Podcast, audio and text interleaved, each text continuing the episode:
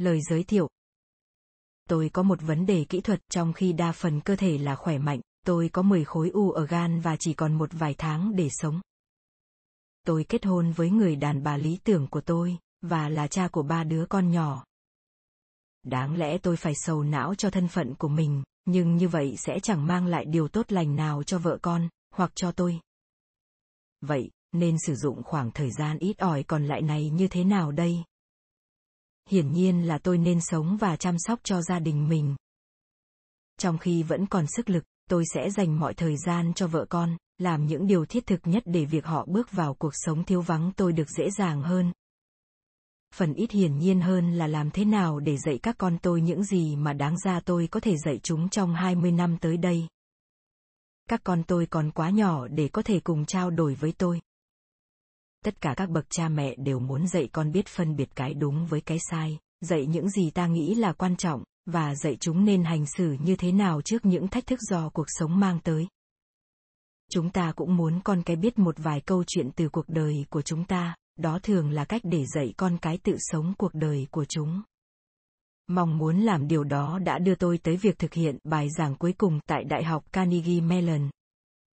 Những bài giảng này bao giờ cũng được ghi hình tôi biết tôi đã làm những gì ngày hôm đó dưới mẹo đọc một bài giảng hàn lâm tôi đã thử đưa tôi vào một trí ếch lọ để một ngày nào đó chiếc lọ sẽ trôi giạt trở về bãi biển, đến với các con tôi. Nếu là họa sĩ, tôi đã vẽ cho các con tôi. Nếu là nhạc sĩ, tôi đã sáng tác nhạc. Nhưng tôi lại là thầy giáo. Vậy nên tôi giảng bài. Tôi đã nói về niềm vui của cuộc sống, rằng tôi yêu cuộc sống như thế nào, ngay cả khi cuộc sống của chính tôi chỉ còn rất ngắn. Tôi nói về sự trung thực, sự toàn vẹn, sự biết ơn, và những thứ khác mà tôi trân trọng. Và tôi đã rất cố gắng để những điều tôi nói không trở thành buồn chán. Cuốn sách này là một cách giúp tôi tiếp tục những gì tôi đã bắt đầu trên bục giảng. Bởi thời gian là hết sức eo hẹp và tôi muốn dành nhiều nhất như có thể cho các con tôi nên tôi đã nhờ Jeffrey Zaslow giúp đỡ. Hàng ngày, tôi đạp xe quanh khu tôi ở để tập luyện. Trong 53 lần đạp xe như vậy, tôi đã chuyện trò với Jeff qua điện thoại di động. Jeff đã dành rất nhiều giờ để giúp chuyển những câu chuyện của tôi. Có thể gọi là 53 bài giảng. Thành cuốn sách dưới đây. Không có gì có thể thay thế được việc có cha mẹ sống bên cạnh. Nhưng đâu phải lúc nào ta cũng có được giải pháp hoàn hảo, vậy cần cố làm cái tốt nhất như có thể với những tài nguyên hạn hẹp. Cả bài giảng lẫn cuốn sách này là những cố gắng của tôi để thực hiện chính điều đó. Một con sư tử bị thương vẫn muốn gầm. Rất nhiều giáo sư đã có những buổi nói chuyện nhan đề bài giảng cuối cùng. Và có thể bạn đã dự một buổi như vậy. Việc đó đã thành thường lệ ở các đại học các giáo sư được yêu cầu nói về những thất bại và về những gì có ý nghĩa nhất đối với họ và trong khi họ thuyết trình cử tọa cũng day dứt với cùng câu hỏi. Có thể truyền đạt những thông điệp gì nếu đây là cơ hội cuối cùng của ta? Nếu ngày mai phải ra đi, thì ta muốn cái gì sẽ là di sản của ta để lại? Từ nhiều năm nay, Carnegie Mellon có chương trình bài giảng cuối cùng vào thời điểm ban tổ chức yêu cầu tôi tham gia. Họ đã đổi tên chương trình thành những hành trình, chọn một số giáo sư thuyết trình các suy nghĩ về những hành trình cá nhân và nghề nghiệp của họ. Đó chẳng phải là một tiêu đề thật thú vị, nhưng tôi đã nhận lời và được xếp lịch thuyết trình tháng 9. Thời điểm này, tôi đã bị chẩn đoán mắc bệnh ung thư tụy. Pancreatic, nhưng vẫn lạc quan. Biết đâu, tôi thuộc những người may mắn sẽ sống sót. Trong khi đang chữa trị, ban tổ chức chương trình gửi mấy email hỏi tôi ông sẽ thuyết trình về cái gì xin hãy cho một tóm tắt có những quy định không thể bỏ qua được, kể cả khi ta đang bận rộn với những việc khác, chẳng hạn như đang cố gắng để thoát chết. Giữa tháng 8, tôi được báo là cần phải in một áp phích về bài giảng của tôi, do vậy tôi phải quyết định về chủ đề. Và cũng đúng tuần lễ đó, tôi nhận được tin phương thức điều trị gần đây nhất của tôi không đạt hiệu quả. Tôi chỉ còn vài tháng để sống. Tôi biết tôi có thể hủy bài giảng, mọi người sẽ cảm thông. Bỗng nhiên, tôi thấy còn biết bao việc khác cần phải hoàn thành. Tôi phải đối diện với nỗi đau của mình và với nỗi buồn của những người yêu thương tôi. Tôi phải dành tâm sức để thu xếp ổn thỏa các công việc gia đình. Mặc dù thế, tôi vẫn không thể dứt bỏ được ý tưởng thực hiện bài giảng. Tôi bị kích thích bởi ý nghĩ mình sẽ làm một bài giảng mà nó thực sự là bài giảng cuối cùng. Tôi sẽ nói những gì? Những điều đó sẽ được đón nhận ra sao? Liệu tôi có thể thực hiện nó một cách trọn vẹn không? Họ sẽ cho anh rút lui, tôi nói với Giai, vợ tôi, nhưng thật tình là anh muốn thực hiện nó. Giai. Phát âm là dây luôn là cổ động viên của tôi.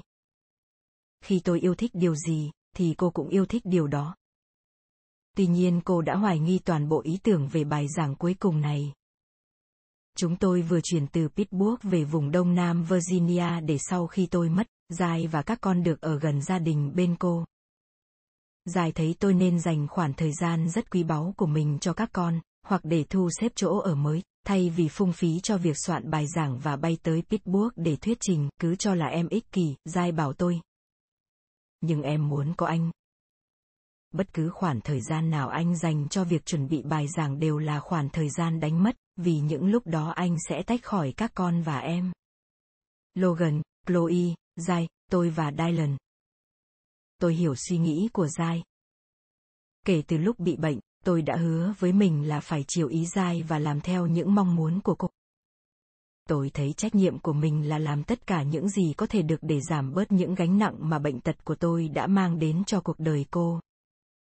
Đó là lý do tôi đã dành thật nhiều thời giờ để sắp xếp cho tương lai thiếu vắng tôi của gia đình. Vậy mà tôi vẫn không thoát được khỏi sự thôi thúc thuyết trình bài giảng cuối cùng. Trong sự nghiệp khoa học của mình, tôi đã có một số buổi thuyết trình khá thú vị. Nhưng được coi là người thuyết trình giỏi nhất của khoa tin học, thì cũng giống như được coi là người cao nhất trong bảy chú lùn.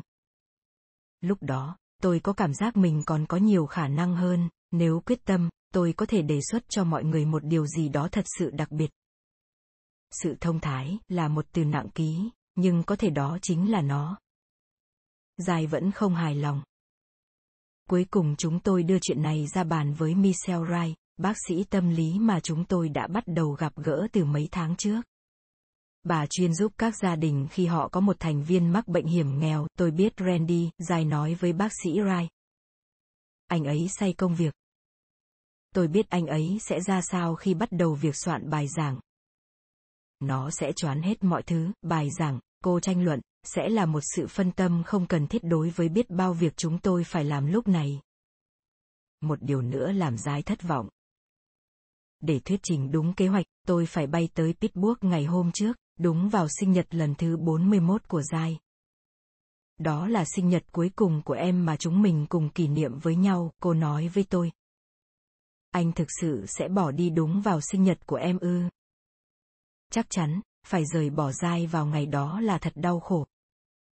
Tuy thế, tôi vẫn không thoát được ý nghĩ về bài giảng. Tôi coi đó là thời khắc cuối cùng trong sự nghiệp của mình, là một cách để nói lời từ biệt với bạn bè và đồng nghiệp. Tôi tưởng tượng việc thuyết trình bài giảng cuối cùng cũng giống như việc một cầu thủ bóng chày. Bầy bố kết thúc sự nghiệp bằng bàn đưa quả bóng về đích. Tôi rất thích cảnh cuối trong phim The Natural, khi cầu thủ cao niên Roy Hope, người thấm máu, đánh đường bóng tuyệt đẹp để ghi bàn. Bác sĩ Rai lắng nghe Giai và tôi. Bà nói, ở Giai, bà thấy một người phụ nữ mạnh mẽ, đáng yêu, muốn dành nhiều năm tháng để xây đắp một cuộc sống trọn vẹn với chồng và để nuôi con khôn lớn. Còn ở tôi, bà thấy một người đàn ông chưa hoàn toàn sẵn sàng rút lui về cuộc sống ở nhà, và chắc chắn là chưa sẵn sàng để leo lên giường bệnh. Bài giảng này là lần cuối cùng để nhiều người mà tôi quý mến có thể nhìn thấy tôi bằng da thịt tôi nói dứt khoát với bà. Tôi có một cơ hội để suy nghĩ về những gì là thật sự có ý nghĩa đối với tôi, để chốt kết những gì mọi người sẽ nhớ về tôi, và để làm bất cứ điều gì tốt trước khi tôi đi xa, đã hơn một lần, bác sĩ Rai thấy dai và tôi ngồi trên ghế phòng khám của bà, nắm chặt tay nhau, cả hai cùng trào nước mắt. Bà nói bà thấy chúng tôi thật tôn trọng nhau, và bà rất xúc động bởi sự cố gắng của chúng tôi để sống trọn vẹn những ngày cuối cùng. Nhưng bà cũng nói không phải trách nhiệm của bà để cân nhắc xem tôi có nên thực hiện bài giảng hay không. Anh phải tự quyết định lấy việc này, bà nói, và động viên chúng tôi hãy thực sự lắng nghe nhau để có thể đưa ra quyết định đúng đắn cho cả hai người. Do tính trầm lặng của Giai, tôi biết mình cần trung thực xem lại những động cơ của mình. Tại sao buổi thuyết trình này lại quan trọng đối với tôi như vậy? Có phải đó là một cách để nhắc nhở tôi và mọi người rằng tôi vẫn còn sống? Để chứng tỏ tôi vẫn còn dũng khí để làm việc. Có phải đó là sự thôi thúc gây chú ý để khoe khoang một lần cuối? Câu trả lời là đúng đối với tất cả. Một con sư tử bị thương muốn biết nó có còn gầm nổi không, tôi nói với Giai. Đó là phẩm giá và lòng tự trọng, không hẳn giống như tính kiêu căng. Ngoài ra cũng còn một việc nữa. Tôi phải bắt đầu coi bài giảng là một phương tiện cho tôi bước vào tương lai mà tôi sẽ không bao giờ được thấy. Tôi nhắc dai về tuổi của các con. Năm, hai và một. Xem này, tôi nói. Với năm tuổi, anh chắc đai lần lớn lên sẽ có vài ký ức về anh. Nhưng, nó sẽ thật sự nhớ được bao nhiêu? Em và anh, mình còn nhớ những gì lúc mình 5 tuổi.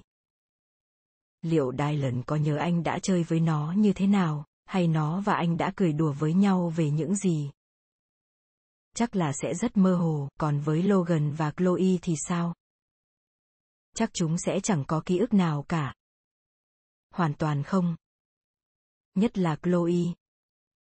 Và anh có thể nói với em rằng, khi các con lớn thêm, chúng sẽ trải qua giai đoạn có nhu cầu bức thiết để hỏi em ai là cha của con cha con là người như thế nào bài giảng này có thể giúp cho chúng một câu trả lời tôi nói với giai tôi sẽ đảm bảo để carnegie mellon ghi hình buổi thuyết trình.